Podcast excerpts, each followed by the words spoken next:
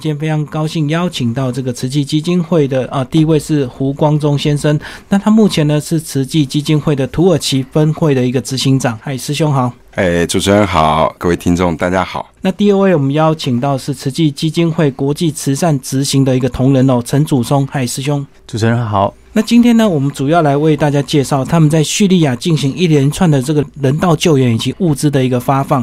然后叙利亚的问题呢，它最早是从二零一一年阿拉伯之春之后呢，整个造成整个中东的很多这个国民的一个崛起，但是呢，也造成了整个很多国家的一个混乱。那其中呢，叙利亚的问题呢，当然是内战不断哦，造成他们的人民哦，哦两千多万人，大概有将近一千人是流离在外的。那他们呢，可能往土耳其或者是呃往欧洲哦。那是不是两位一开始先稍微跟我们介绍一下叙利亚的这个内战问题，到底是从二零一一年是怎么样开始发生的？呃，其实呢，二零一一年三月开始，至今已经将近七个年头哈。呃，叙利亚的内战。呃，造成了政府军还有反抗军、自由军呢，在国内呃生灵涂炭。那这个当然背后有很多不同的因素。好，那至今已经造成将近三十四万人的呃失去生命，数百万人的流离失所，其中大部分呢是到了土耳其，将近三百万人。那另外呢，在约旦。还有一些人呢，经过这两个国家，然后他逃往这个欧洲。那所以说，我们在实际在这三个地方，我们都有这个救助。所以叙利亚的问题，只要他们内战没有结束，所以他们这些逃亡的这些人民，他们很难回到他们的国家，对不对？是的，现在的叙利亚难民呢？我们是很希望在他们这一条回家的路上面呢陪伴他们。那呃，基本上呢，土耳其我们所看到的，个人是在土耳其哈，那看到的很多的这一个叙利亚难民，呃，他们都希望能够回家。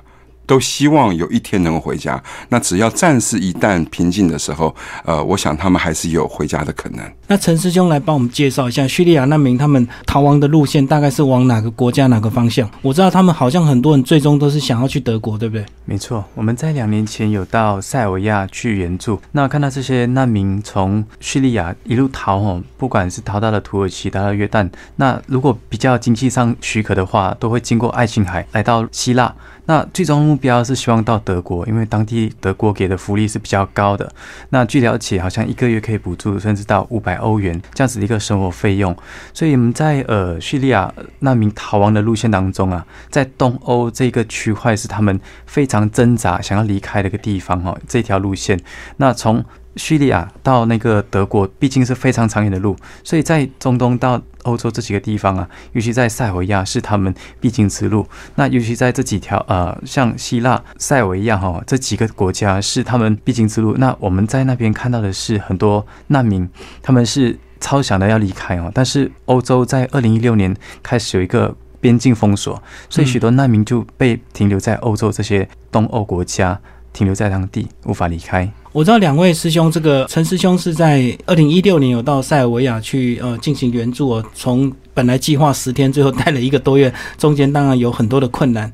那我们的这个胡师兄呢，是本身在土耳其是算台商啊，那后来因为这个呃救助的关系，所以接触了慈济，开始这个十几二十年在慈济这个人生的一个置业的另外一个转折哦。那在稍后我们也来聊这段，但是我一开始我想再问一下，说呃这个他们最近当然是往土耳其逃是最快，那包括很多欧洲国家，尤其是像德国都非常的友善对这些难民，那每一个国家都有一些不同的。态度是跟我们介绍一下，呃，这些邻近的国家对这个叙利亚的难民的态度有哪一些差别？呃，据了解，我们在塞尔维亚看到的是，这个国家以前是南斯拉夫，也经过内战，所以当地的国家人民对于难民他们是保留一个包容性的。那最近新闻也看到说，塞尔维亚也极力在呃收留这些过境到欧洲的难民哦，直到现在为止，当地也大概有十六个难民营。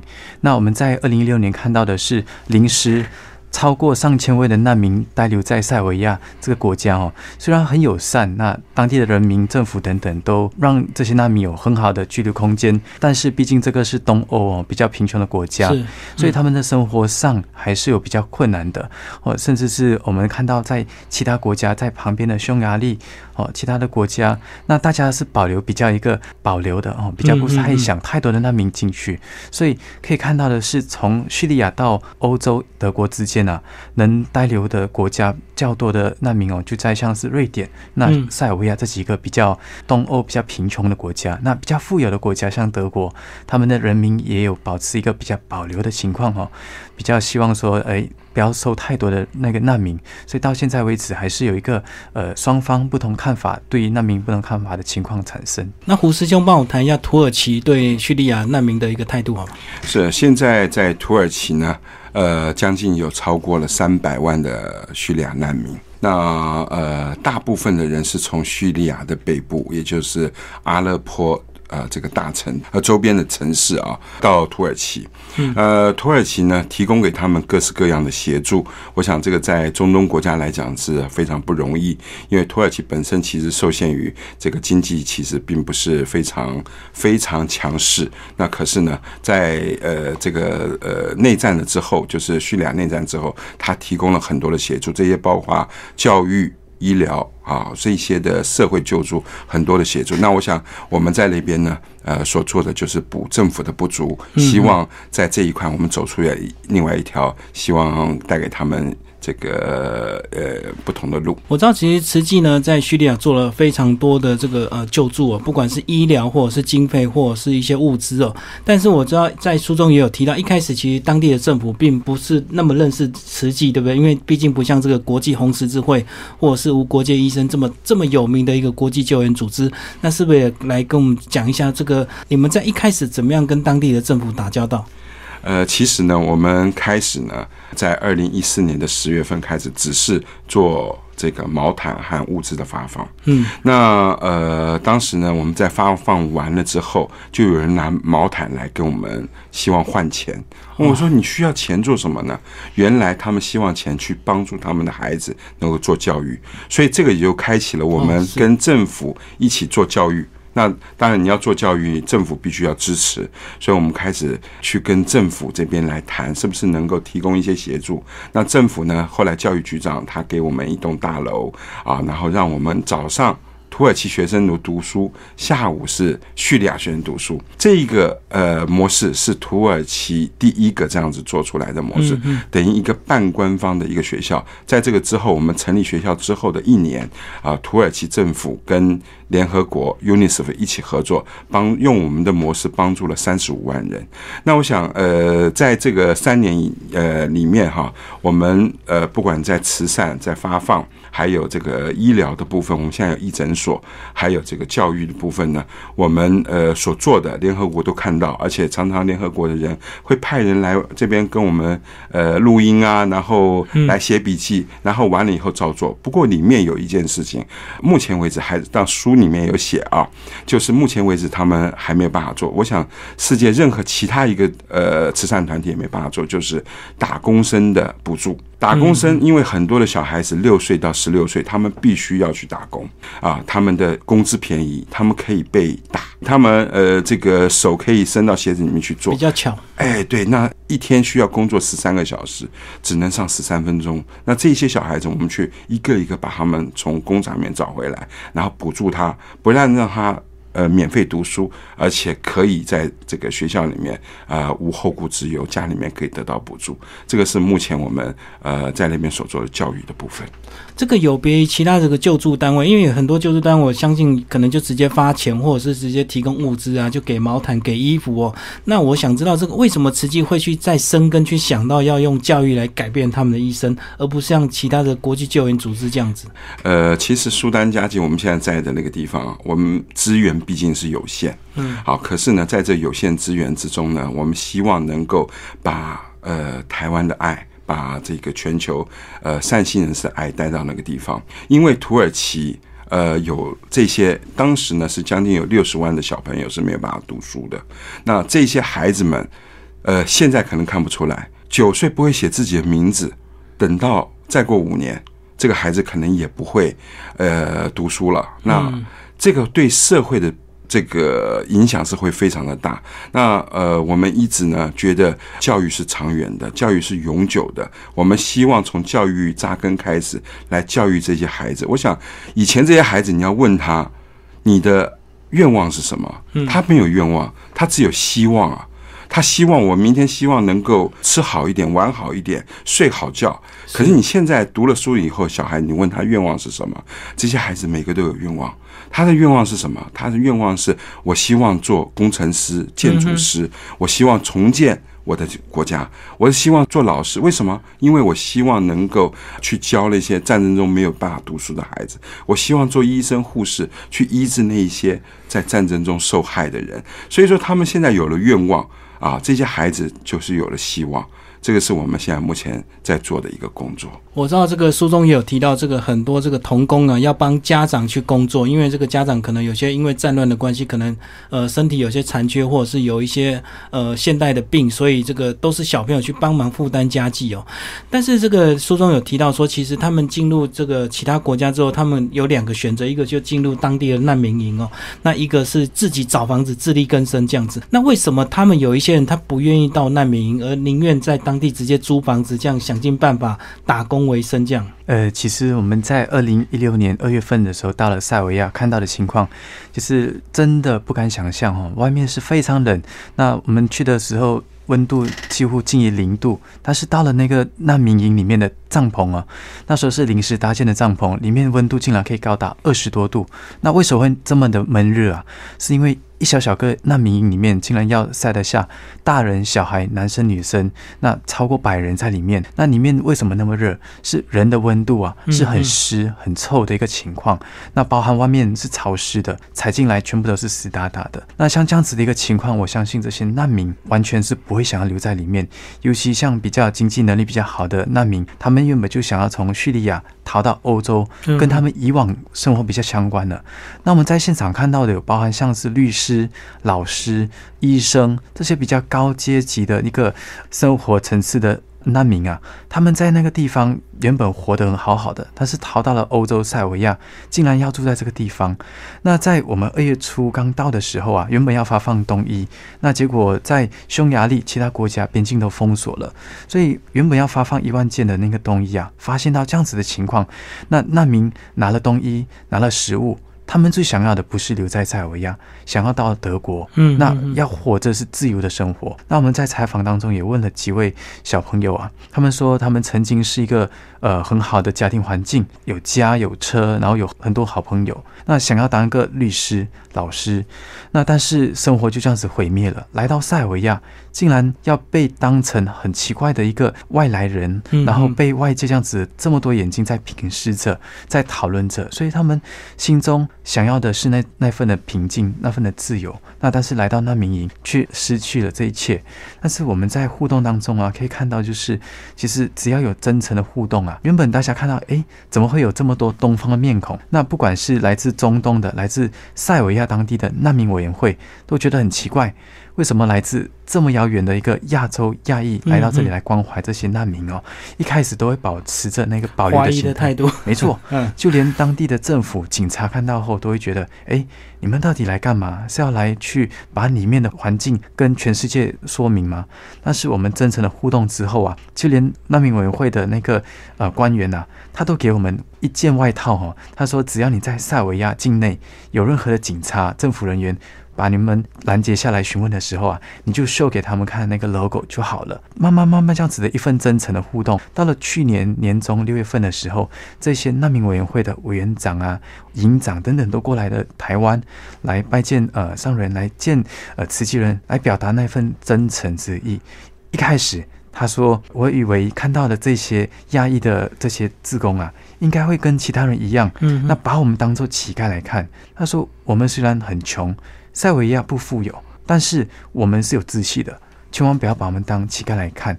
但是呢，他心中原本有这样子的想法，在慈溪人很真诚的对待难民、对待难民委员会这些官员真诚的互动下，他发现到，哎，这些人原来不是为了要去拍拍照、募取募款而已，他是真诚的关怀。所以到了今年年初啊，难民委员会也提出来，还有增加一个叫 k r a n j a k a 这个难民营，需要慈济人来提供他们热食，提供他们食物。嗯，所以我们现在在当地持续的还在为他们发放呃那个一天两餐的那个面包食给他们难民食用。我觉得很多人虽然他们沦为难民，可是他们心里还是有他们的一些志气啊，跟骨气。那如果我们发放物资用比较高傲的态度，其实反而会造成他们的反感，对不对？那其实呢，在 YouTube 也有很多这个实际这个很多拍的一个影片，真实到这个叙利亚或塞尔维亚拍的影片。我发现你们在提供物资，其实还要双手奉上，然后跟他们鞠躬，诶，连小朋友你们都是这样对待。那为什么你会你们会用这样这么同理心的一个方式？其实，在土耳其。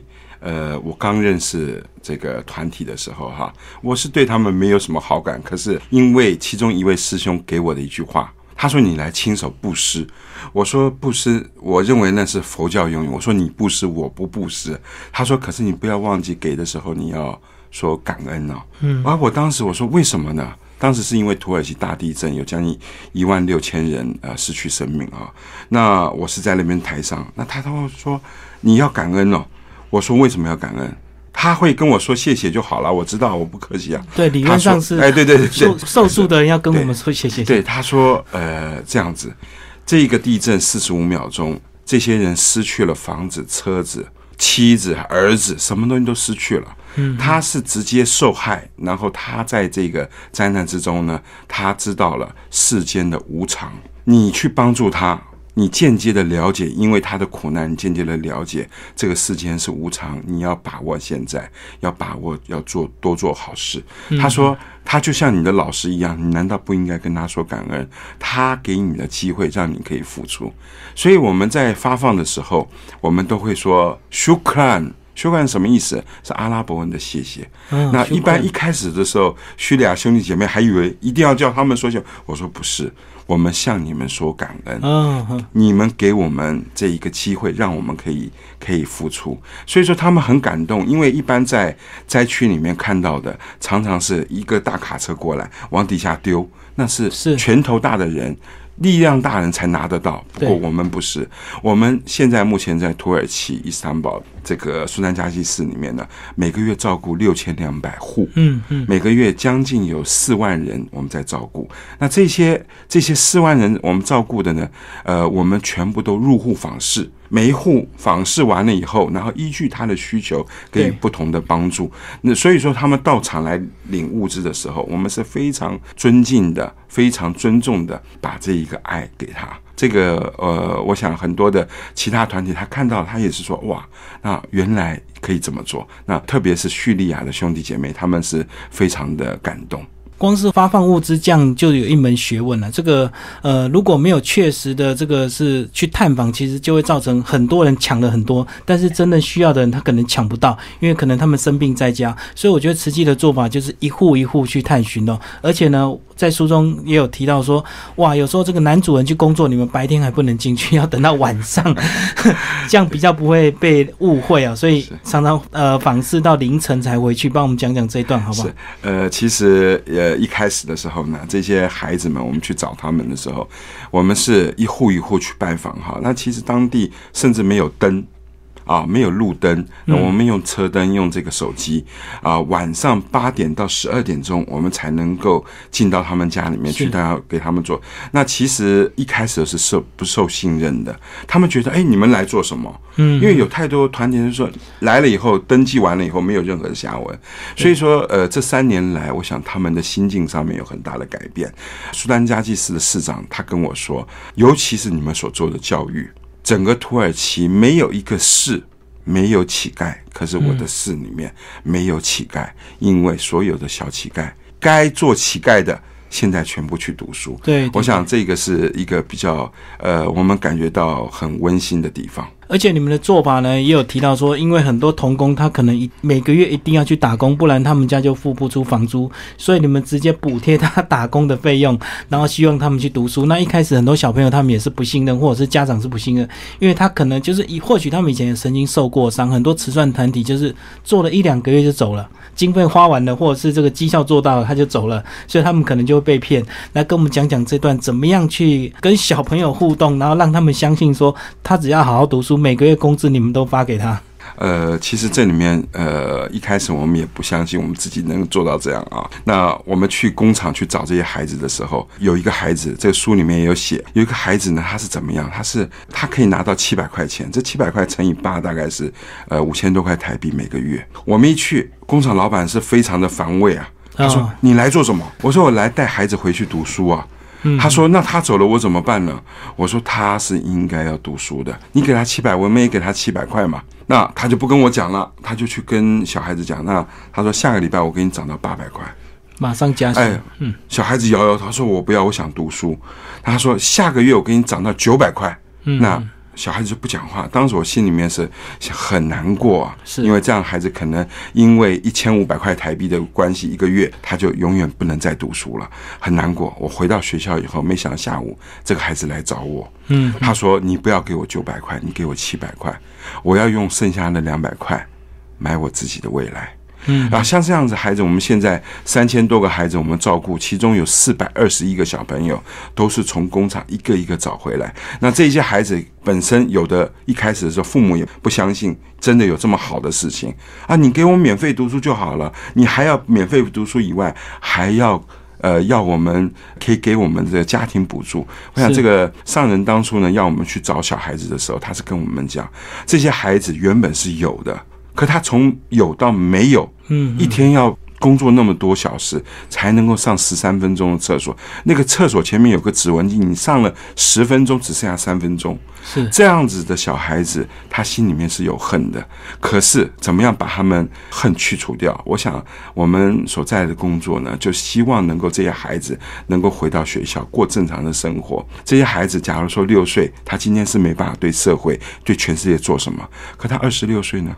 二十六岁，他还会回想起来，我二十年前曾曾经这些人对我不公。好，让我在暗无天日的地方工作，工作十三个小时。我原本有的，我到今天什么东西都没有。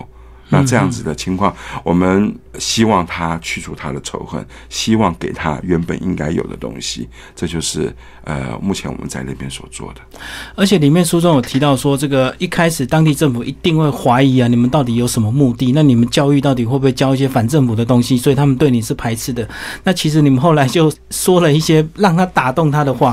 今天如果不把他教好，他其实会造成你们当地的问题，对不对？土耳其政府也是问题，叙利亚也是问题。你们是来帮他们解决。问题不是找他们麻烦的，是不是来帮我们聊聊这个怎么样让这个政府在后来真的很实际的去相信你们？最后呢，甚至你们从一个没有的难民学校成立六个，到最后变成一所真正的学校。是，呃，目前是已经有八所学校哈，那其中一到五校变成到一个大楼里面，嗯，好，这里面有两千三百七十一个学生，另外六校变成三个学校，总共是呃六七八，那有六百五十八个。学生总共是三千零二十九个学生，这些学生呢，呃，一开始的时候，就像主持人您说的，政府其实也不知道我们到底能做到什么样的程度。那我们跑去找教育局长，跟他说，我们是你的士兵，嗯嗯，我们来这边呢，是希望能够帮助你，希望土耳其政府能够知道。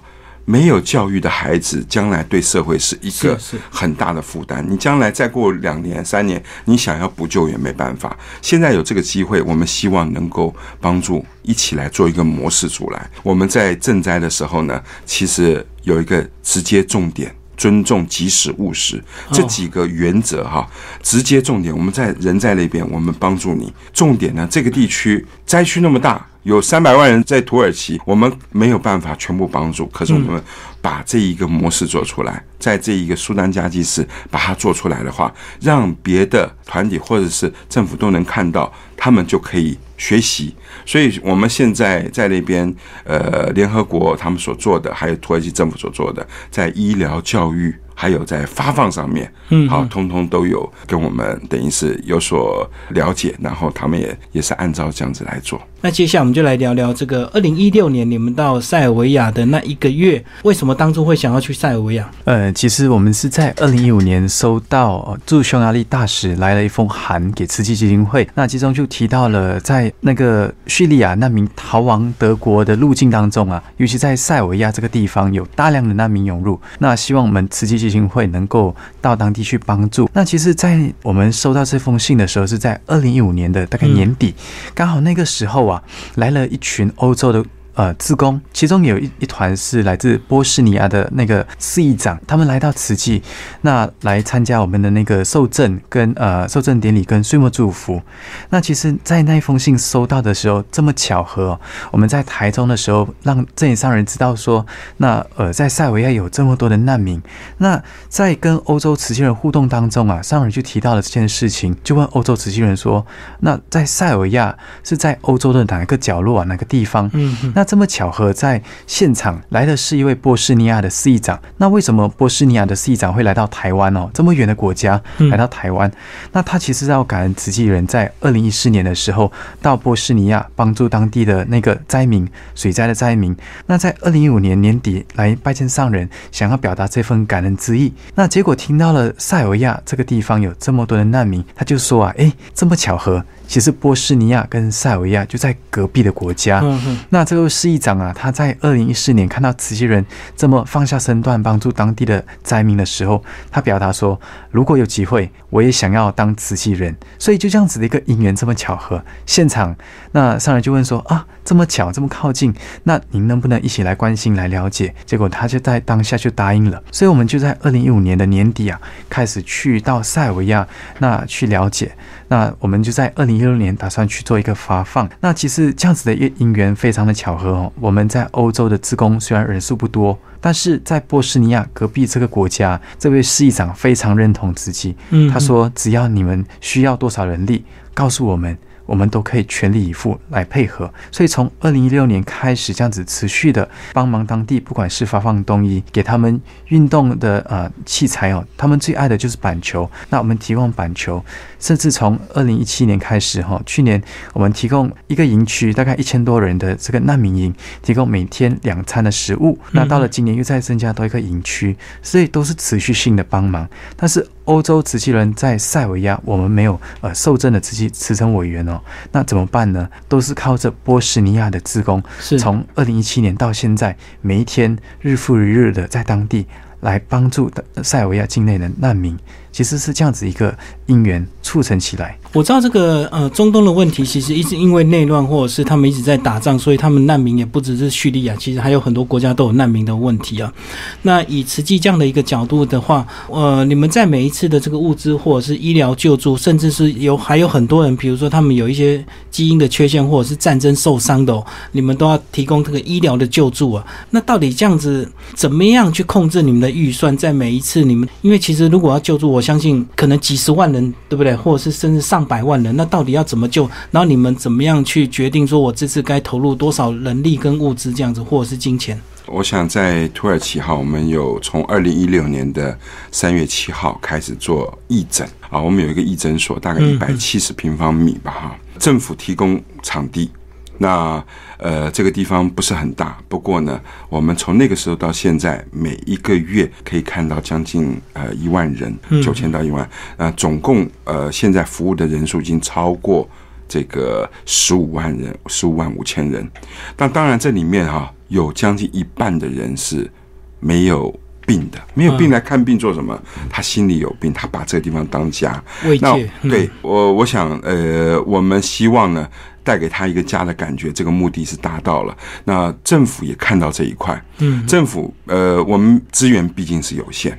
资源有限的状况之下，政府看到这一块，他说：“哎，你做的不错啊！我们现在已经帮政府在那个地方注射疫苗啊，小孩子将近一万四千剂。那政府也看到，他土耳其政府说：‘哎，为什么他会他会到你的地方去注射，不到我的地方？他也有地方啊。’那原来因为他对我们有信任，所以现在政府提甚至提供，他说这样子好了，你来找地方。”你的医生、护士所有的费用，这些都是难民医生、难民护士啊，所有的费用我们来承担，政府来承担。嗯，然后完了以后，呃，你实际在那个地方呢，就等于是因为呃叙利亚乡呃乡亲都信任我们，好，那他会到这个地方来看病，他到打预防针，用这样的方式，我想呃很多聚众人的力量在那个地方，虽然资源不够，不过我们希望大家都来参与。在当地，在政府也好，联合国也好，这个欧盟也好，他们都能够一起来帮助更多的人，他们都需要帮助的。哦，就是你们这样默默的做出被信任以及口碑之后，他们政府就相对愿意提供他们的资源进来了。是的，哦，就不用完全一直靠慈济这样子一直负担他们各式各样的一个费用，这样。是现在负担也是很重嘛，哈，嗯所以说，呃，去年其实我很感恩全球的这个善心人士，他们做了一个活动，这个是全省的一个活动，是一个这个新年满人间。送爱国际大爱新年满人间的一个活动，好几个不同的场次，北中南，大家希望把爱送。台湾是一个非常有福的岛，嗯非常宝岛。那每个人都愿意把这个爱心付出，因为呃，台湾是有福的，他们愿意能够能够把遥远的这些需要爱的呃民众，把爱送给他们。嗯，这个我很感动的地方。我看到书中，其实你们不管是发放这个毛毯或者是冬衣哦，你们都是到当地直接采购，都是新的。那有别于一些其他的慈善单位，可能过去我们常常会捐二手衣到非洲啊。那关于这边为什么你们会用一个这样的一个模式，而不是其实像我们台湾整很多物资都过剩，其实大家衣服绝对不会穿到破，一定是退流行它就丢掉了。那为什么你们会呃没有想到用这个二手衣的方式，而是都当地直接采买这样子？其实慈济在国际赈灾有五个原则哦，嗯是我们都会谨守着的，那就是及时、务实、尊重。然后这几个点哦，其实对于慈济人来说是非常重要的。如何所有的善款来自善心大德，来到慈济基金会，透过慈济人直接到灾区，到呃这些难民的前面，我们是用尊重的方式是是、务实的方式。那为何要用他们呃就是新的这些呃东西给他们这些难民哦？其实难民原本他们都是有非常好的一个生活环境，嗯他们也是有生活的尊严。那我们要提供他们的是真正可以穿在身上，可以让他们在一路从叙利亚那逃到欧洲的路上，真正保暖，能陪伴着他的，而不是穿着几星期后就破了就旧了，就需要丢掉了，这样子抛弃式的。那这样子的话，一来也不环保，二来对他们来说也感受到好像他们是。被别人抛弃、被别人遗忘的这些呃可怜的人，那让他们感受到那份尊重是非常重要的。嗯，而且我看你们发放冬衣还要量它的尺寸，对绝对不是一人拿一件就走这样，然后穿不下自己去想办法。其实我们也提供的毛毯哈，是，呃，像土耳其的毛毯是在当地是采购这个环保毛毯。嗯嗯，那台湾过去的毛毯，呃，有一些到约旦啊，这些到伊拉克或者到欧洲去，这些毛毯呢，是我们环保志工上街头，一个一个这个保特瓶啊，哦把它收来，收来了以后把它回收出来做毛毯，就是环保的毛毯。这个毛毯呢，原本是都是垃圾，把这个垃圾变成黄金啊，然后做成毛毯，把这个毛毯呢。把爱送到全世界需要的人，我想，呃，很多全世界很多地方，他们，哎，你们自工穿，你说这套衣服，这套衣服也是也是这个环保做出来的啊，啊袜子也是，裤子也是，我们出去呢，我们是最环保的，我们希望能够做到爱护地球。爱护这个所有我们所看到的人，最后讲讲你们在叙利亚是呃这些救援行动是有结束的一天吗？还是真的要等他们这个内战结束，他们国家自己稳定之后？其实真的看到苦难的人，就是闻声救苦嘛。我们能及到的地方，能到的地方，就是伸出这这双手来帮助当地的难民。那其实在，呃最紧紧急的阶段呢、看到是很多 NGO 都在当地帮忙。那其实慈禧跟其他的 NGO 到底有什么不同啊？那其实我们看到在前线，当最紧急的时候看到的难民，他们要吃、要喝、要穿等等，都需要到伸出双手，用喊、用抢的。所以可以看到这些难民在塞尔维亚的时候，他们要拿到的物品啊。都是用增强的方式，那很多的 NGO 怎么做呢？都是围起栏杆，哦，像是在土耳其，甚至看到也很多，就是会有混乱的情况。但是慈济人是真诚这样子一份付出，那我们到底能做到多少？不知道。那我们能做到就是这份真诚、诚与情，持续性的帮助当地的这些难民哦。希望就是心中那份仇恨的种子啊，有办法把它去除，然后把这份爱、这份善的因缘哦，把它种进去。希望有一天，他们不管是到了欧洲。不管是回到叙利亚，那有一天他们真正呃长大成人的时候，不会有那种要报复的心情，而是真正可以为社会付出，知道我也可以跟这些好人一样，可以去为社会付出。用爱来化解他们对战争的一个仇恨，不然等他们长大之后，他们很可能就是又变成另外一批恐怖分子，要去对抗当初破坏他们国家的人，对不对？最后两位谈谈你们这个呃加入慈济的原因好不好？尤其是胡师兄，我知道当初你是因为土耳其大地震投书我们国内的这个媒体，然后骂我们为什么没有人去救灾这样子。是，其实当时呢，土耳其发生地震。我看着那个荧幕上面角角的那个数字一直不断的跳，我心里面很难过。为什么？同时有不同的国家来帮助，我一直在等能不能看到台湾的救援团体。